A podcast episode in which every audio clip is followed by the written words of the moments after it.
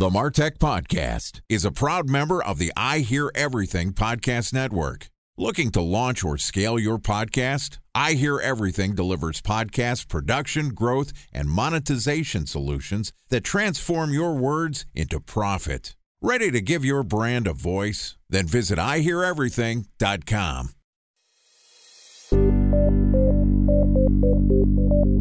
From advertising to software as a service to data.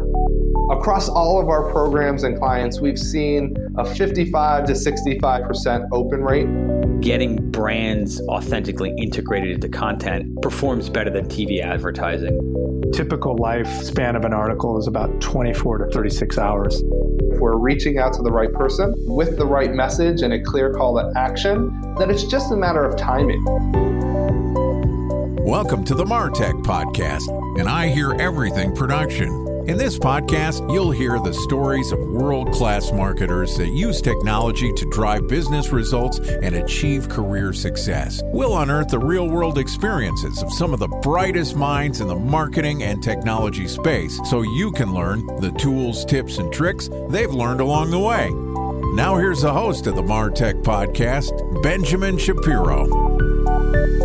Welcome to the MarTech Podcast. I'm your host, Benjamin Shapiro, and today we're going to talk about some changes in analytics and their impact on your MarTech stack. Joining us is Hugo Loriot, who is the partner at fifty-five, which is a global MarTech consultancy that empowers brands to unite and fully optimize siloed data across all channels to drive business results. And today, Hugo and I are going to discuss Google Analytics four Pandemonium. All right, here's the first part of my conversation with Hugo Loriot, the partner at fifty-five. Hugo, welcome to the MarTech Podcast. Thanks for having me. Excited to have you on the show. Excited to talk about something that I feel like a lot of marketers have a little bit of apprehension around. I think we all use Google Analytics in some capacity, and there's been rumors and debate about the impact of Google Analytics four. Talk to me a little bit about what Google Analytics four is and how it's different than any of the previous iterations of Google Analytics. Google Analytics four has a set of features that Google Analytics three in the previous versions didn't have. It's really a product that has been designed by Google to be much better at tracking user interaction across devices and reconciling user identities between mobile applications, mobile websites, desktop websites. So it's an entirely new data model that has been created from the ground up by the Google team. So what I'm hearing from you is that Google is getting into probably a more competitive state with the mixed panels of the world where you're able to track a single user identity across multiple devices. Somebody logs into my mobile app and then they go to my website, and maybe they're also logging in from a mobile device and a desktop. We understand who the same user is and what their actions are.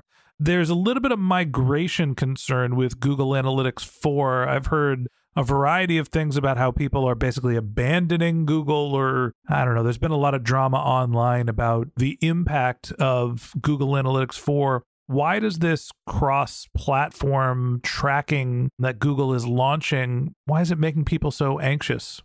Well, every time you go into like identity stitching, it can become pretty contentious quickly. The thing is, the way Google does identity reconciliation is actually pretty limited and safe. In order to have cross-device reporting and identity resolution in Google Analytics four, you have to get the users to log in your website and your app at least once. So it's not Google coming and say, I have a lot of information about pretty much everybody on Earth because everybody uses my service and I will make that source of information available to everybody. If you want to track people across devices with Google Analytics four, you have to bring your own identity space to some extent. So if nobody logs in on your website or your app, you won't have that cross-device identity in Google Analytics, or like a very limited version of it. So that's why I don't think it's really something that can scare marketers or regulators, to be honest. But I know it has been like quite like an important topic when they launched the product initially. Okay, so there's no notion in Google Analytics four of an anonymous signed out user and being able to track their interactions across multiple devices. I know that in previous work that I've done with tools like Mixpanel, a user can come onto our platform and we don't understand who they are. So we assign them an anonymous token, an, an I D. And then when they sign in and, and register, then we're able to map that anonymous I D to their registration information to understand who they are. But you can basically tie in the pre-registration information and activity to the post. It sounds like that's not the case with Google Analytics four. The only thing that's really being measured in terms of cross-device connection is the post-login activity. Am I thinking about this the right way? True. It's always possible to do it on your own when you export the log level data into Google BigQuery and Google Cloud ecosystem. So technically, you can do that. But to be honest, you could do that already with the previous version of Google Analytics. Okay, so it's technically possible, but it's not an off-the-shelf solution for Google to do this pre-logged-in state tracking. Talk to me about some of the sort of table stakes of Google Analytics. There is the website activity, the sort of anonymized, you know, how many users did you get, what pages did they visit, time on site, down to your event tracking and triggering. Has any of the sort of foundational elements of Google Analytics changed with this new version of analytics? Yeah, the same value proposition is here. So you can track pretty much everything that users do on your website.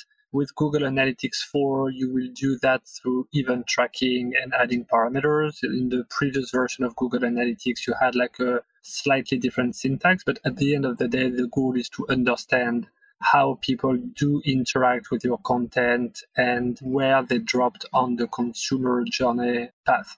The primary difference, I would say, for G A four is in what has been made available in the standard version for end users. Because with Universal Analytics, the previous version, the standard product was what it was, but you had some strong limitations in how many data points you could collect without any sampling. You had limitations in how you could export the data to the marketing platform. You had limitations in doing attribution modeling.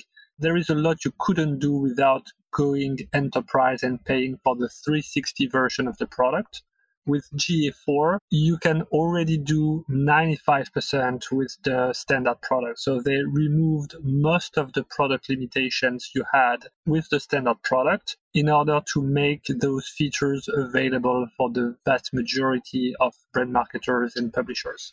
Well, it sounds like this is good news for marketers that some of the limitations of the universal Google Analytics three for how much data you could use and there'd be sampling and what you could do with the data, and a little bit of that has gone away. You also mentioned that the syntax is changing slightly. So talk to me about the migration efforts that marketers have to go through to move from universal Google Analytics three to Google Analytics four. Well, that's really the hard part because the tracking of Google Analytics four is different from the tracking with Universal Analytics. So when you want to move the old version to the new version, you have to implement new tags on your website, and you have to completely replicate the set of K P Is you had in Universal Analytics in G A four. So you have to work with your I T, you have to implement those tags in Google Tag Manager or other tag management systems, in order to start collecting the data with this new model. Time for a one-minute break to hear from our presenting sponsor, Mutinex. In nineteen nineteen, John Wanamaker said, "Half the money I spend on advertising is wasted. I just don't know which half." Well, the advertising landscape has changed since then, and instead of reaching your audience on two channels, you're probably reaching them on twenty. Turns out John didn't know how easy he had it. But that doesn't mean that you should give up on striving towards marketing effectiveness. No matter how complex your marketing strategy is, Mutinex Growth O X is the market mix modeling platform that measures the impact of marketing on your bottom line. Mutinex's market mix modeling platform calibrates your insights against the latest market conditions so you can make media and marketing investment decisions confidently and quickly. Ready to take your team from "I think" to "I know"? Then join brands like Samsung, I N G, and Asahi who make better marketing decisions with Mutinex. Mutinex Growth O X. Your best decision starts here. To learn more about Mutinex, go to mutinex dot co. That's M U T I N E X dot co. Okay, here's the rest of today's interview.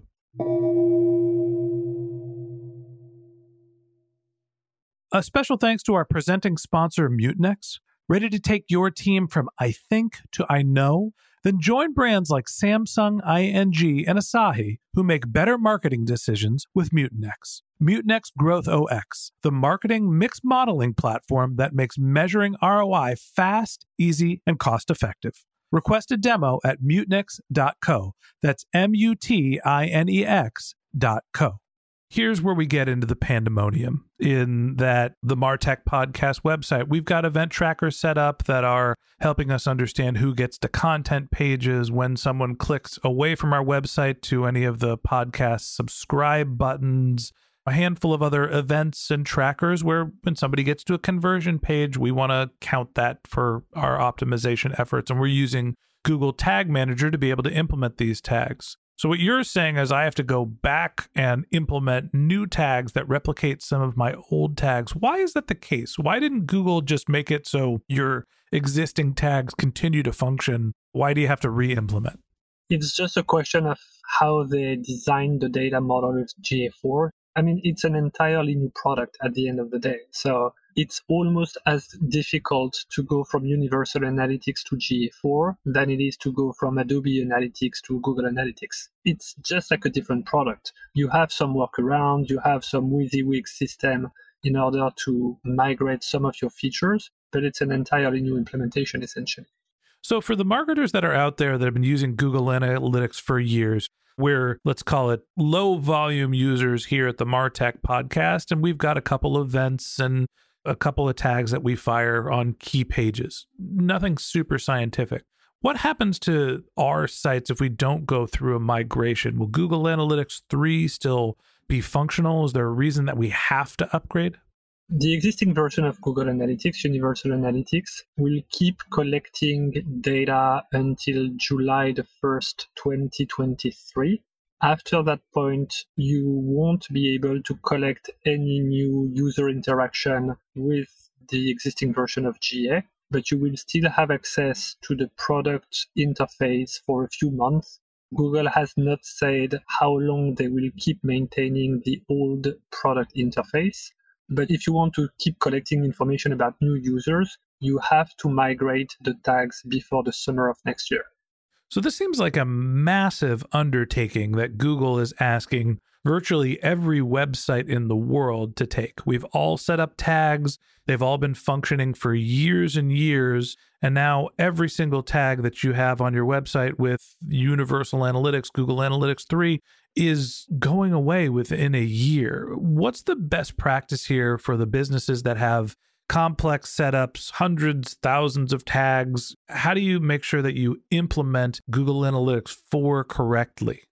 Well, the best practice is to leverage what you have in your tag management system if you do. The best practice for years has been to implement Google Analytics through a tag management system, so typically Google Tag Manager or another. If you do have a setup like this, it's likely that the majority of the information that you pass to Google Analytics, so typically what is the content of the article, what is the category of the product, what is the product I D, all that information is collected by the tag management system first and then sent to the Google Analytics tag. With the new version of the Google Analytics tag, you just have like a different way to pass the same information to Google Analytics, but it's much, much easier to work on the migration when you have that technical foundation in place. If you don't, you have to take your existing tagging plan and just mirror exactly what K P Is you want to keep in the new version and focus on those tags first. Okay, so when you're in Google Tag Manager, assuming that you've implemented all the tags on your website through G T M, I think of that, there's the triggers and there's the tags. The triggers are remaining the same. I want my subscription trigger to fire anytime someone clicks on a button that says iTunes. That trigger is still going to fire, But what you need to replace is the underlying tag. So essentially, you're not deleting all of your old tags and starting over. You could basically just take some code and replace the tag, not the trigger, in Google Analytics. So Hugo, for the brands that are not using tools like Google Tag Manager, what's your advice? Is it, well, you might as well set up Google Tag Manager and implement the new tags so you can deal with migrations the proper way down the road? Or is there another way to sort of expedite the tag management and the migration from Universal Analytics to G A four? Our recommendation is to use that opportunity to implement a tag management system, whether it's Google's or another solution, and to use that opportunity to revamp the K P I framework. What we realized when we started working on those migrations with our brand partners is that the majority of them actually didn't have like a clear, consistent set of K P Is and tagging instructions across the board, especially the companies that have either multiple brands or are present in multiple countries. They had a hard time getting consistency across all of their assets to have consistent reporting. That's also a good opportunity to go back to the drawing board and make sure that you have clean tracking in place that is compatible with the current stakes of digital marketing. So typically privacy-wise, there are things that you cannot do today that you could do yesterday. So it's good to have like a brand new way of setting your Google Analytics tags to comply with those new rules. All right, marketers, there's some good news. Your Google Analytics is going to become more powerful. It's going to have less restrictions on the things that you can do with your data, and you'll be able to use this multi-touch attribution, multi-device tracking that Google is building into Google Analytics four. Unfortunately, there's bad news as well. Google is going to force your hand into going back into Google Tag Manager or starting to use Google Tag Manager yourself, because you're going to have to swap out every single tag that you have on your website to make sure that it functions beyond next summer. And that wraps up this episode of the MarTech Podcast. Thanks for listening to my conversation with Hugo Loriot, the partner of fifty-five. Join us again tomorrow when Hugo and I continue our conversation talking about future-proofing your MarTech stack. If you can't wait until our next episode and you'd like to learn more about Hugo, you can find a link to his LinkedIn profile in our show notes, or you can visit his company's website, which is fifty dash five dot com. That's F I F T Y dash F I V E dot com. Just one more link in our show notes I'd like to tell you about. If you didn't have a chance to take notes while you were listening to this podcast, head over to martech pod dot com, where we have summaries of all of our episodes and contact information for our guests. You can also subscribe to our weekly newsletter, and you can even send us your topic suggestions or your marketing questions, which we'll answer live on our show. Of course, you can always reach out on social media. Our handle is MarTechPod on LinkedIn, Twitter, Instagram, and Facebook, or you can contact me directly. My handle is benjshap, B E N J S H A P. And if you haven't subscribed yet, and you want a daily stream of marketing and technology knowledge in your podcast feed, we're going to publish an episode every day this year. So hit the subscribe button in your podcast app, and we'll be back in your feed tomorrow morning. All right, that's it for today. But until next time, my advice is to just focus on keeping your customers happy.